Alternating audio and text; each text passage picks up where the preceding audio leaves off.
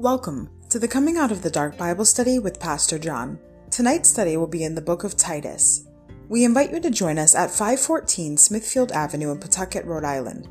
This podcast is presented by The Way Ministries, supported by listeners like you. For donations, live videos, podcasts, and more, please visit www.thewayministriesri.org. Thank you and have a great day.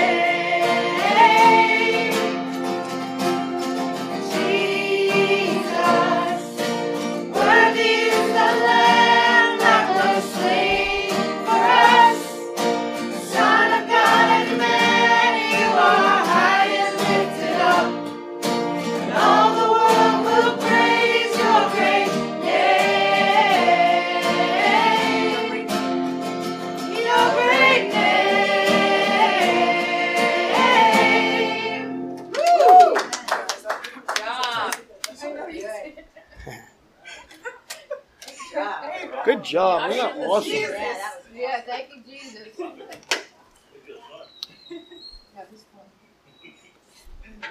Sounds better and better and yeah, better. Doesn't, doesn't it? it? get better and better?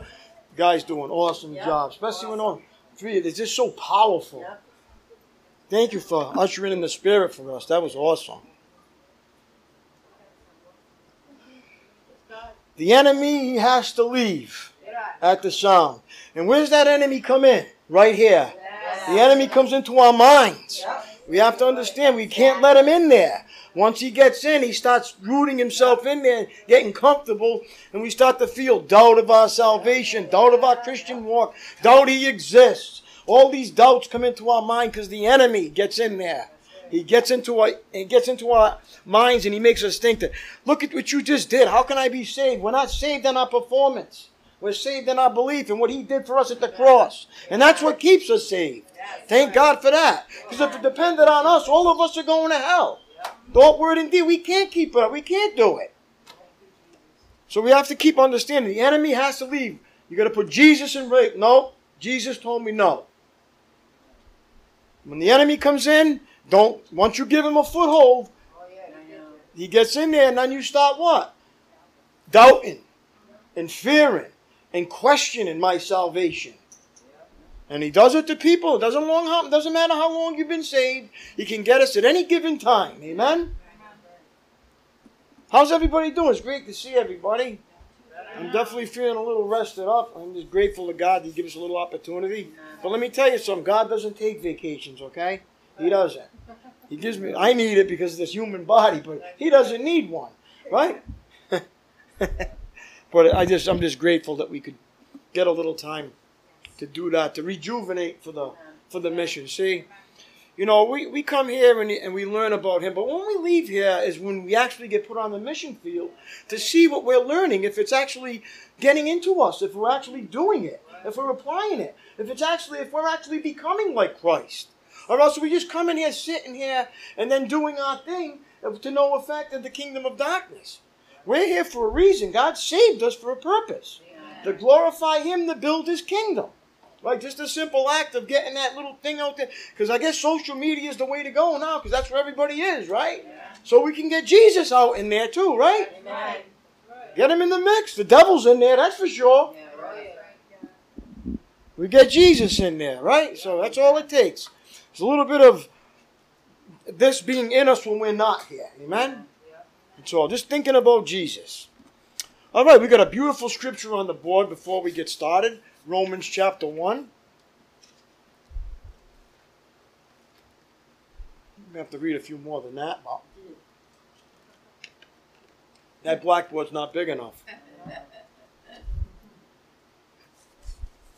But we can always get the beginning. You know, the Bible explains creation better than any other, anything else I've ever heard. I've watched the Discovery Channel and science and all this other stuff and how they try to manipulate what you know. God shows us that we have a conscience, that we, we have a sin nature. The Bible tells us clearly what's wrong with us. And the world just does not want to accept the fact that God knows, right? That that's where it is true. There's no better explanation than in the Bible. They can't explain it any other way. All right. Go to, well, everybody Romans 1 verse 20? Okay. All right, now it's time to get focused. Put all your cares aside let the Spirit take over your thoughts. And let the Holy Spirit work in your hearts to teach you and get you on this path. Okay? Okay. All I know is I need to be here. I can't I can't I can't get a day in without Jesus because if I do I fail miserably. I need him every minute. It has to be in here all the time. Or I'm a total failure. I'm nothing without him. All right, look at verse 20. And plus, God calls me to be an example. My lifestyle has to be example of what, what, what the word we're teaching. Amen? My lifestyle has to show it, and we're going to show it in Titus, as he tells us. Look at verse 20. For ever since the world was created, people have seen the earth and sky, right? People, believers only, look outside, you see the earth and the sky is beautiful, isn't it? It's a beautiful creation. And you look at it and say, how can something explode and make that happen? To make it look so beautiful. You look at what happens when something explodes, it destroys things. nothing, nothing comes together. It, it deteriorates. Now look what it says. Through everything God made, they can clearly see his invisible qualities, his eternal power. What do you mean his eternal power? Well, how does this all stay going?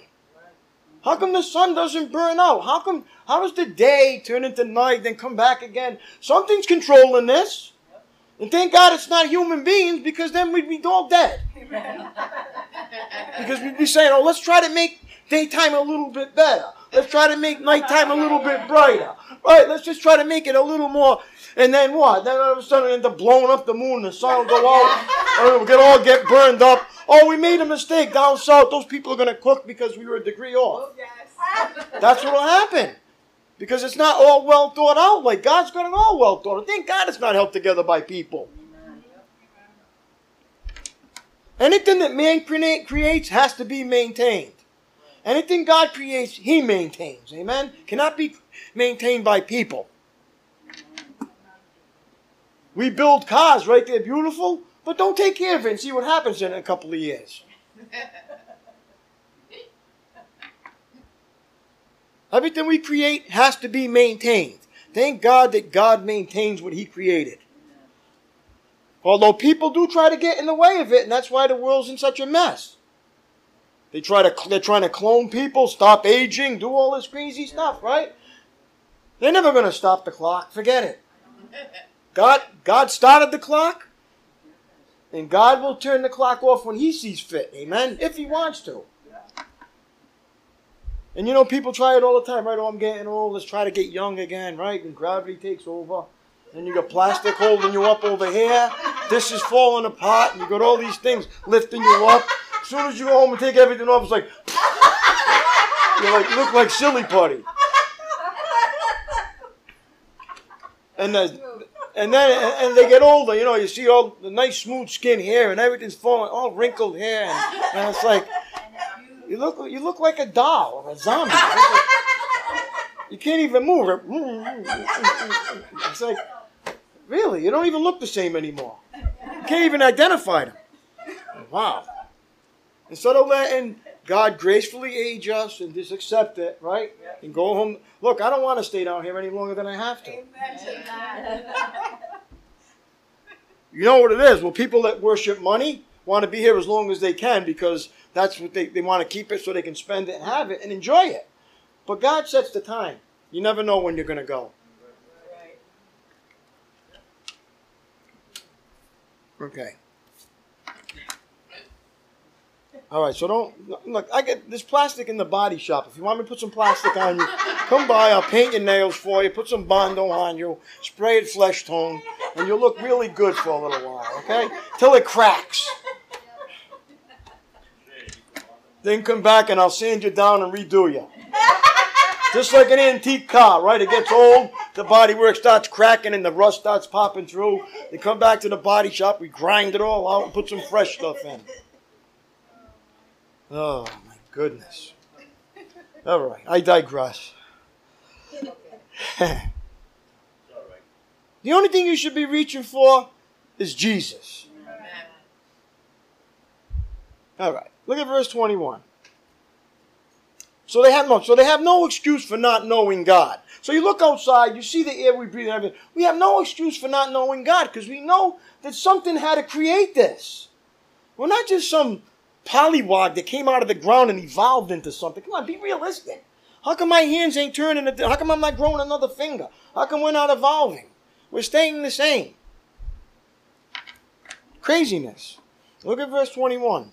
Yes, they knew God, but they wouldn't worship Him as God or even give Him thanks. And began to think of foolish ideas of what God was like. If you go out there now, people create their own God. Oh, I have my own God. I don't need your God. I have my God. No, there's only one God, and He's revealed in this book. Now look what it says. As a result of trying to uh, foolish ideas of God was like, their minds became dark and confused. You see, until you accept Jesus, your mind is going to be dark and confused about what God is or why you're even here. You'll never understand why you were created. Claiming to be wise, they instead became utter fools And instead of worshiping the glorious, ever living God, they worshiped idols made to look like mere people and birds and animals and reptiles. So what did God do? So God abandoned them to do whatever shameful things their heart desires. Look at the world today. They're doing whatever they want to do out there. And it's shameful what they do out there in public now. As a result, they did vile and degrading things with each other's body. They traded God, the truth about God, for a lie. So they worshiped and served the things God created instead of the Creator Himself, who is worthy of eternal praise. Amen, right? They worship the stars and the moon and the sun and all the things He created, right? It's, it's not the Creator Himself. Amen? All right, that was a beautiful scripture, Mary. But we worship the right God, right? The one who created all that stuff. And I have a scripture for us too before we get started. Go to Colossians 2. This just came to me tonight.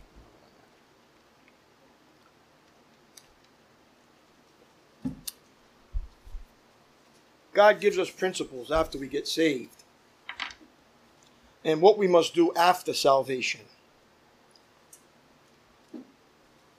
Colossians chapter 2. Look at verse 6, and then we're going to get back into our Titus study, which is going to be an awesome study, by the way. I hope, uh, I pray that everybody's been looking into it and reading it while we're studying it and give you a better understanding of what we're going to be talking about. All right, look what it says freedom from rules and a new life in Christ. And now, verse 6 just as you've accepted Christ Jesus as your Lord. I would say everybody in here has accept Jesus as their Lord, correct? Now, there's something else. After you accept Him, now what? You must continue to follow Him. Now, how do you follow Him? Through the Word of God, exactly. You must continue to follow Him. And then it says, let your roots grow down into Him. So we have to what? This this has to grow. We have to grow into the Word of God. So in other words, we have to, like I said before, we have to outgrow our sin nature, and our new a new life has to get rooted and grounded in the Word of God. Right? Our sin nature has to get uprooted, and this is the problem that people don't like the sanctification process when our flesh has to get crucified. We have to get uprooted to make way for the new roots system right? Which is the system of God. And we don't like it. Some of us like our sin nature because some of us are still operating in it. But that's okay. God's very slow with us and cautious, and He takes His time with us. Amen? But let me tell you something. When He says time is up, time is up. And He starts getting us uncomfortable if we keep living in the way we want.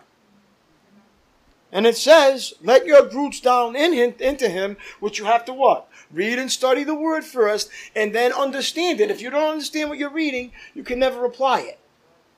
Just like going to school, right? You're going to school and they're trying to teach you, and they're teaching you in a language you don't understand. And Friday comes and they give you a test. And you say, I don't get it. I get it. I don't understand any of it. How can I pass a test I don't understand?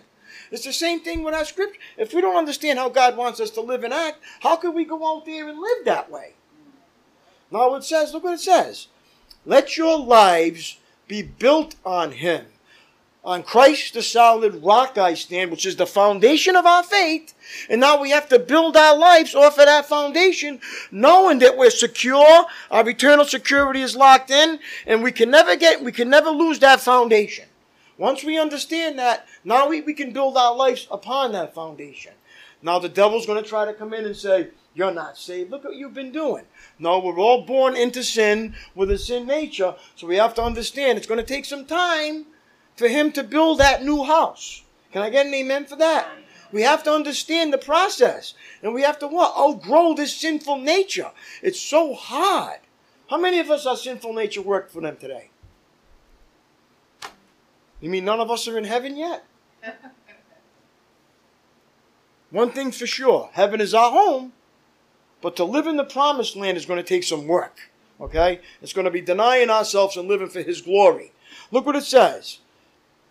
It says to let your lives be built on Him. This has to become you. See this this Bible and this in the in the in the ministry that has to become your life. Once that becomes your life, and then you're rooted and grounded in Him, then you can start growing. But let me tell you something: you cannot grow without being in a ministry. There's no way. You cannot grow onto an island. He calls us to a body, and Jesus is the head. Amen. So when you start, when you don't, when you miss this part of the ministry, you miss that part of growing. There's just no way you're gonna. He tells us, let your life be built on him. Then your faith will grow strong in the truth you were taught. If you're not here, how can you be taught truth? And you will overflow with thankfulness. I don't know about you, but I'm very thankful that we have this ministry. There's a lot of craziness out there and false teaching with half truths involved and tell you that there's nothing you can do, that there's no way that you're going to change. No, the Bible is, is clear. He saves us and He changes us. And He transforms us into the image of His Son one day at a time till we go home to be with Him. Amen. The only thing that gets in the way is us. He saves us for a reason. Now it says, don't let anyone capture you with empty philosophy. This is what people do. They get into philosophy, right? And high sounding nonsense that comes from human thinking and from the spiritual powers of this world. You mean there's other powers in this world? Yes. There's spiritual powers of this world, like the spirit of fear, the spirit of doubt, right? The spirit of what? Hatred and the spirit of resentment. Those ain't from God. See, people think that spirits, things flying around. No, these are the things that enter our thought process.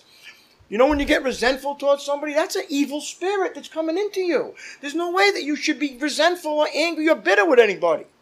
Those are evil spirits. You know, when you're mad at somebody, it's like because you let an evil spirit into your mind. And then what? That takes root. The, the anger takes root. It gives a foothold to the devil. And what comes out next? Nothing from God. Nothing from God comes out of our mouth, or nothing from God comes into our thoughts. Because now you just gave the devil a foothold into your thought process. Amen? We have to what? Right away when it comes in, get rid of it. Submit to God, resist the devil, and he will flee.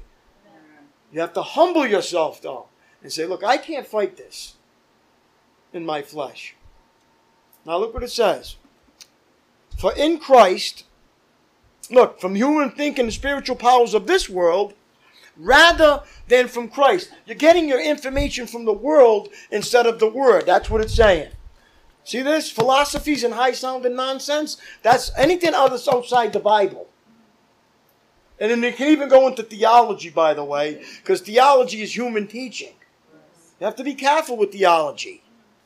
That's not from God. This is from God right here. And he taught all the prophets through his through life. That's how he taught them.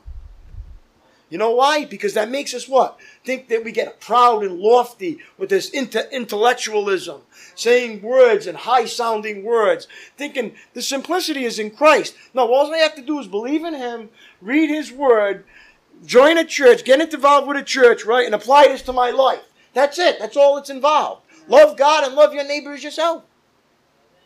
Doesn't take any more of that. And you know why God doesn't reveal any more of that to any of us? Because we can't do that. He says you want more, but you can't love your neighbor. You can't stop being angry. You're always bitter with people. You're always you and you want more revelation when you can't already do the things I revealed to you. Yeah. So you want more? I can't give you more because you're like a child. You're still jealous. You still want your way. You're still full of self. How can I reveal anything more to you till I transform you more? People don't understand. They want more, so they go outside of this, right? Oh, I need high enough. Oh, I got this down. Yeah, you got it down in your mind, but you can't live one iota of it. So God said, "What are you? You're not ready for the next level of your spiritual walk." Can I get an amen for that? All right, let's go to Titus now. Last time we got together, we got into Titus 1. We ended up reading all the way through it, but there's more information here that I got to give before we go on to chapter 2. Well, I'm glad I'm here. Thank you, Jesus. You know, let me tell you something. The devil came into my mind saying, you know, I'm on vacation. I can just call this off. This is, this is the truth. I'm not, look, I'm not, one thing I'm not is, I'm real with you. I'm saying, you know what, I can relax on it. I can call. I said, you know what? I said, no, but they need you. It's not about you. It's about me. You serve me. You work for me. You get, get your butt down there to work.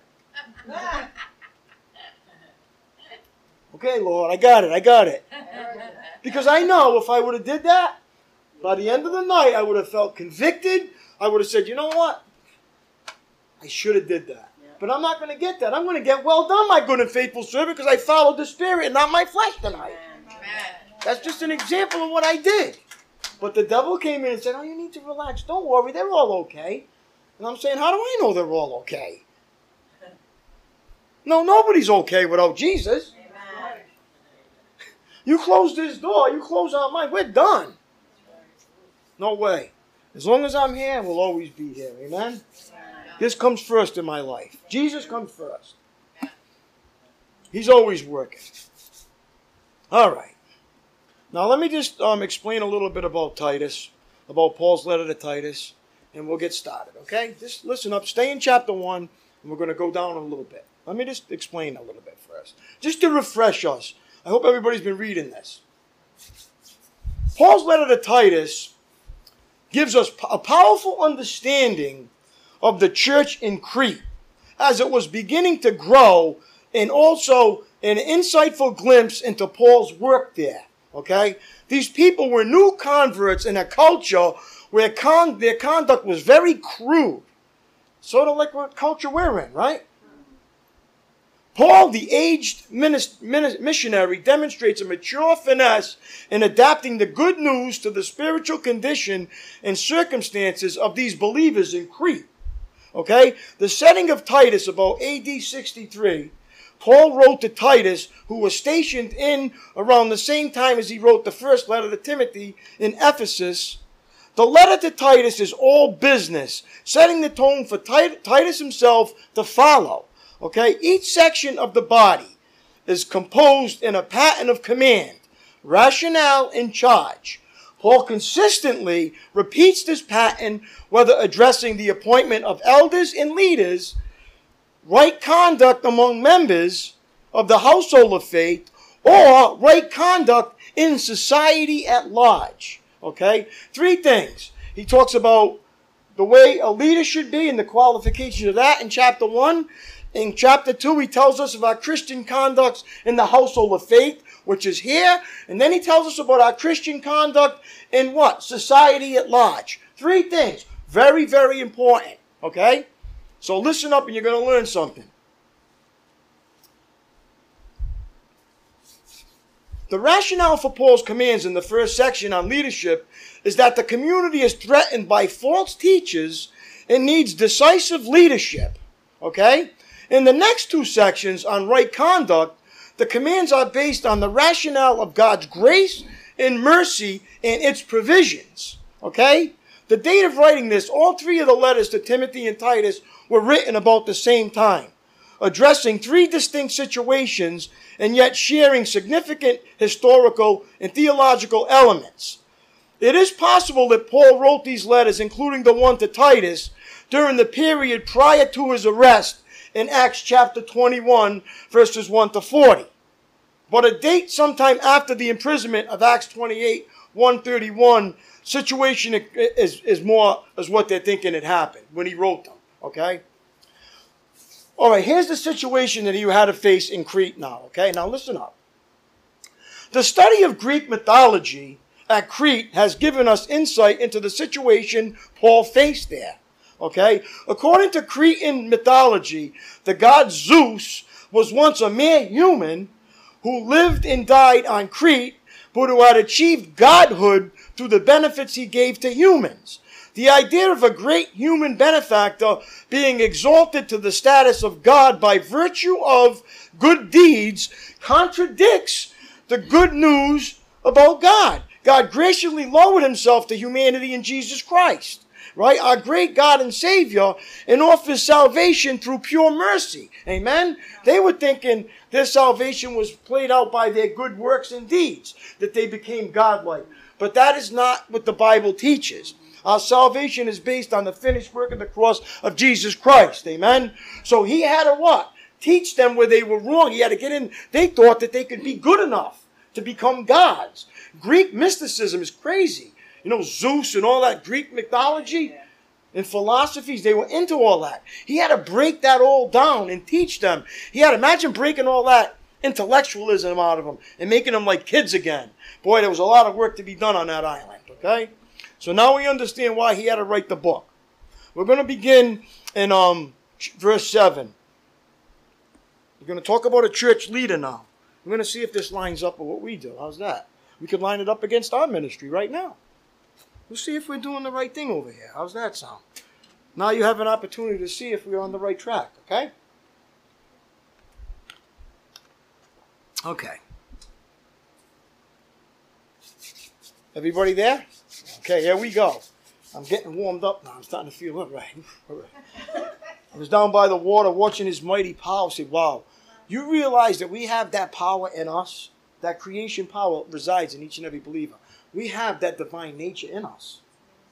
It's amazing, isn't it? And we don't use any. We don't. We do not use it. We use our flesh. We think we can handle life in the flesh. And he says, I'm giving you more power than you could ever handle to live life beautifully in the spirit, and you still don't want, you reject it. You live by your. You think you're always better. Till we fail. Look what it says in verse 7. A church leader is a manager of God's household. So we must live a blameless life. What's a blameless life? Does that mean perfect? Now, come on. We all know that there's only one perfect one Jesus, right? Blameless means what? To the best of our ability, we follow the Lord and we do the best we can as Christians. Amen? There's a certain lifestyle we live because of our faith. Now, look what it says. He must not be arrogant or quick tempered. I'm saying, boy, God's got some work to do with me. Okay, Lord. He must not be a heavy drinker. Well, I check off that pretty good. I don't drink. Violent? No, I'm not violent anymore. I used to be, though. I can admit it. I was violent. Now I'm, it's hard for me to even step on an ant. Okay? It really is. Or dishonest with money? No, I know that this is, you know what? This is God's money. Let me tell you something. When you understand that you this is God's house and his money, and you go and spend his money, let me tell you something. What comes over you will change. It's like it's almost like I'm already in jail. Oh no, no, no, no, no. You think wisely. Mm-mm. Look, I make my own money. Look, my hands are getting clean, by the way. Look, these are not working, right? They're getting better. Don't worry, Monday you come, I'll be dirty again. I don't need to spend God's money. I have my own. Amen? I'm not in it for money. I'm in it because I love much because I've been forgiven much. That's why I'm in it. I serve the Lord because I love Him, what He did for me. He saved a wretch like me, right? And actually gave me a purpose here on planet Earth. After all the failures and everything else, He says, Yeah, that's why I can use you because you know how bad you are. No, I can do something with somebody like that. I can't do with so- something anybody that don't think they're that bad. Oh, I'm bad. but oh God, my one, I'm bad. But oh Jesus, believe me, me and the devil are like this. God says, "Yeah, I'm going to show you how powerful I am now." You think the devil was powerful? I'm going to possess you from here on in. That's what he said to me. I said, "Thank you, Jesus. Possess me, please. Take me." I don't want to be possessed by the devil no more. Amen. Now look what it says. Or dishonest with money. Rather, he must have enjoy having guests in his home, and he must love what is good. I love when the good things happen. When good things happen, like the ministry grows and every people do good things. I get hit. Look, whenever something good's going on in your life, come and tell somebody. Don't always tell somebody what's wrong. Tell, glorify God and say, you know what? What a good day I had, a testimony for the Lord. Don't come in here and share your misery. Come and share your joys too. There's always something good. You know what the devil wants us to always dwell on? What's going wrong in our lives. Instead of all the glory of him putting breath in your lungs and you can still see and you still have, and you're not hungry and you don't have, all your needs are being met. Nice hot shower, right? Nice cool room. Instead of just accepting that, oh, I had a bad day today. I had to pay too much for this, or that was expensive. And you know, all crazy stuff. The devil loves to get in and make us complain. Let me tell you something about this. This country's very spoiled. Let me tell you something. There's countries out there right now, they don't have nothing to drink. They can't even mention Jesus' name or they throw them in jail. We're over here living in luxury. As a matter of fact, I'm studying, we're in the book of Amos right now. When you read Amos, when we get into it, they're going to see how much that, that looks, sounds like America, what they're doing. When you read Amos. He called them a bunch of fat cows. That's what he called them. They were believers. Called them a bunch of fat cows.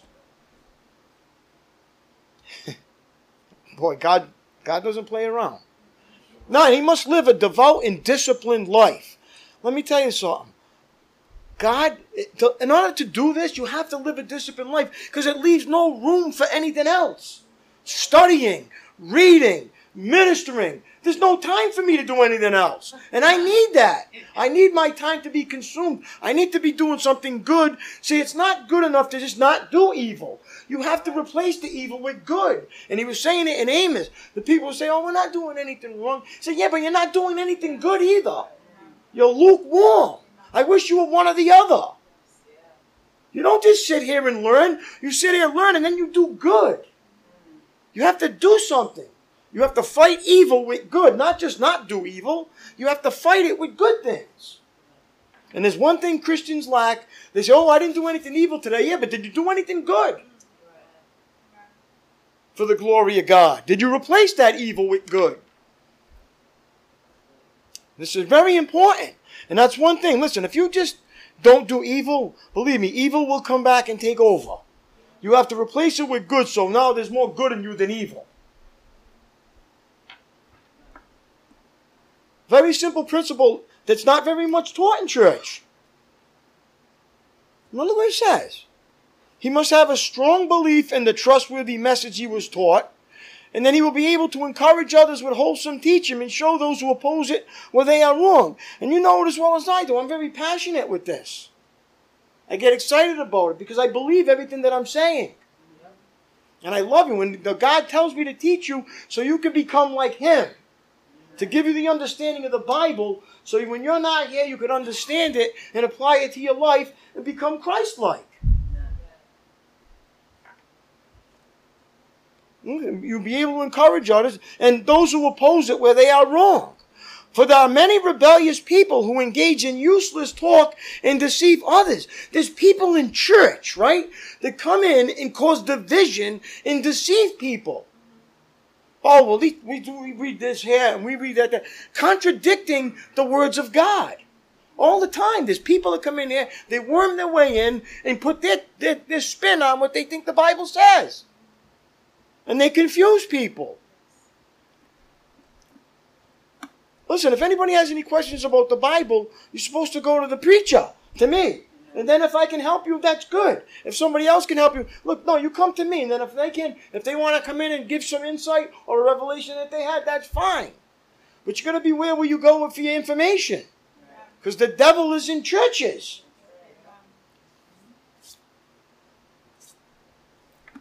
Okay.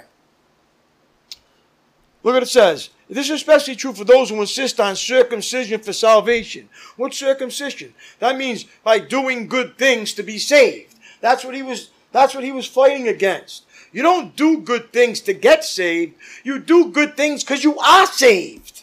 You see, you don't not, see, here's what happens. People get this work salvation down and say, oh, I don't have to work, right? So they don't do anything. So they say, I don't believe in work salvation, so there's nothing I can do. So they don't do anything good. No, we salvation works. We don't work for salvation, but salvation works.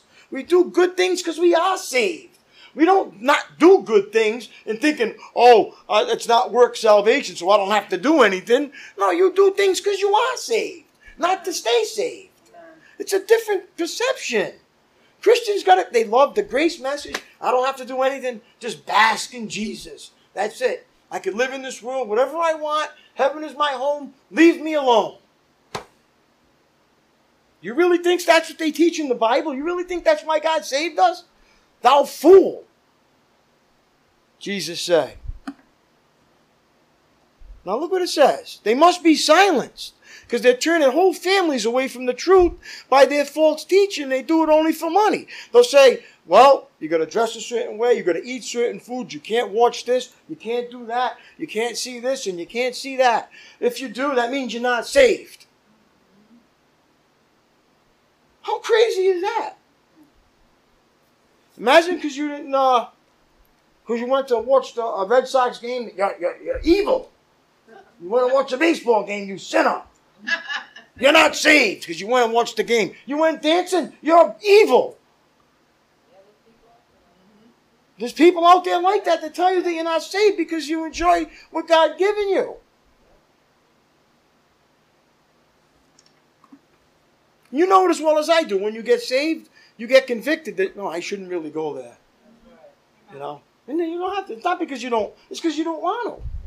Not because you don't have to. Because you don't want to go there anymore. Because you'd rather do the things of God instead of the things of the world. If I want to dance, I'll dance for Jesus, like David did in the streets. Remember, his wife called him a nut job. He was out there glorifying Jesus. He said, "I don't care what you think of me. I'm glorifying Jesus." Well, you don't care what people think you want to dance floor in your nightclub, do you? Believe me.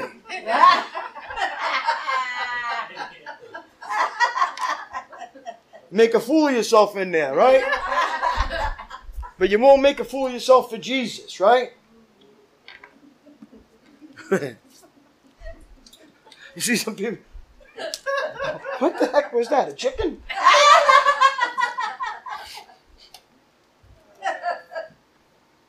Did somebody light him on fire or something?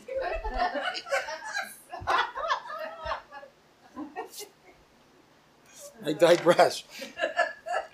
I'm saying, why can't I just glorify God and sing to Him? When we come to church, right? Everybody say, oh, don't make too much movement or anything because we don't want to take the attention off of Jesus. Why not? Why can't I move around and glorify God? I'm dancing for Him. But it's okay to dance in a nightclub. Oh, waste it out of your head. But that's not okay to dance in church for Jesus. Doesn't make any sense. They stifle the spirit. Oh. Don't don't move. Don't move. Stay still. I don't want anybody to see you.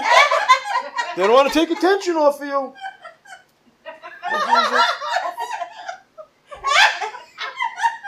Instead of just saying, I love you, Jesus. Thank you.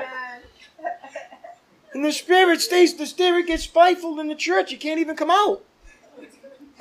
The Holy Spirit's under the table saying, Can I come out now? Is it okay? Craziness that goes on in churches, really. You want to dance for Jesus? Dance for Jesus here, amen? You want to sing for Jesus? Sing for Jesus. It doesn't matter what you sound like. He loves to hear from his kids, amen? They're joyful. I'll tell you what, when I hear the music, it, it takes away all the heaviness in my heart. It just takes away all the, the evil that's going on in me. And just, oh, Lord, thank you. I worship and honor you. It just helps us. There's nothing like a great Christian song to, to get us started. Amen?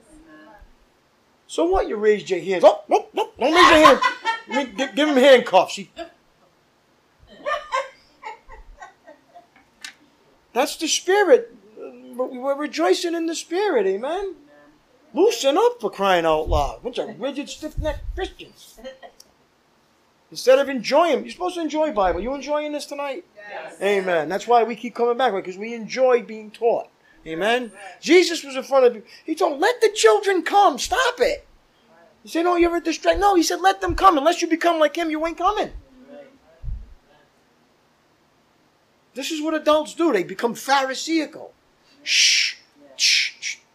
Jesus was with five thousand people. You think they were all like this? You think, do you think they all looked good and had cologne on? You think they all had the right words? Such a misconception of thinking because I put all this beautiful stuff on that, oh, God must be happy with me. But inside I'm full of what? Wickedness and dead men's bones. But I look good. Let me tell you something. Jesus didn't look that good. He had he didn't have what? He had regular clothes on, sandals. I guess he represented God. He was God. He didn't have a three-piece suit on. I don't see him in one. He just about he had rags on. He humbled himself.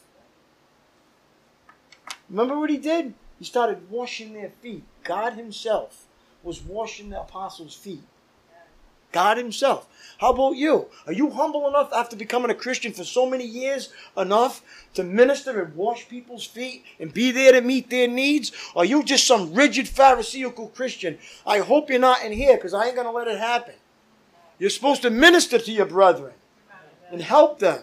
That's how we get rid of our evil.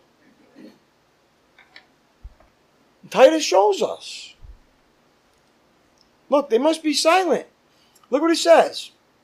Verse 11 They must be silenced because they're turning whole families from the truth by their false teaching, and they do it only for money. Verse 12 even one from the own, uh, their own men, a prophet from Crete. He said about them, the people of Crete are all liars, cruel animals, and lazy gluttons. Sounds familiar. This is true. Then he says, so reprimand them sternly to make them strong in the faith. What do you mean reprimand them? Tell them, look, that's wrong. Sternly, look, no, we're not lazy gluttons. God doesn't lie. He's not a glutton. So I'm going to have to teach you. I got to get that out of you that that's so you can become strong in the faith. They must stop listening to Jewish myths and the commands of people who have turned away from the truth. Everything is pure to those whose hearts are pure. But nothing is pure to those who are corrupt and unbelieving. Because their minds and consciences are corrupted. Here it is right here. Such people claim they know God, but they deny Him by the way they live. I want to hear it from here. Look, you claim you know God. The way you live will show how much you know God. It says it right here. You deny Him by the way you live. What does it mean? It doesn't matter how I live when I'm not in church. Oh, it matters. Because if you really know God, you will live His way. If you have God is one thing, but knowing God is what? Denying self and becoming Christ like and living a godly life when you're not in church. That's what maturity is all about. And it says they're detestable, disobedient, and worthless for doing anything good to build up God's kingdom. Worthless. Oh, it's already 8 o'clock. As a matter of fact, it's, it's already past eight o'clock. So we're gonna we're gonna have to stop, unfortunately. But we're, we're, as long as we, we we got this in right, when we get into chapter two, it's gonna talk about behavior inside church, and you're gonna like your eyes are gonna open and say, "Wow, I need to come to church a certain way. I need to prepare myself to come into God's house." He was telling them, "Look, you don't just come in." He says, "You prepare yourself to come in God's house." but respect and honor and obedience and what? In the Spirit.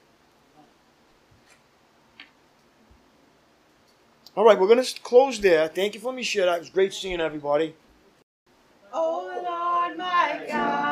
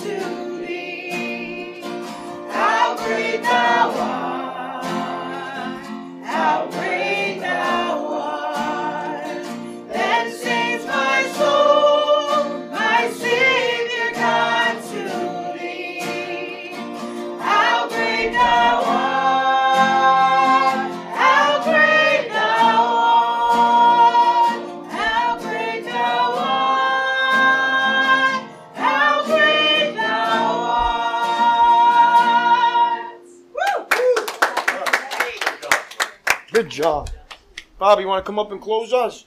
Yes, sir. Thank you.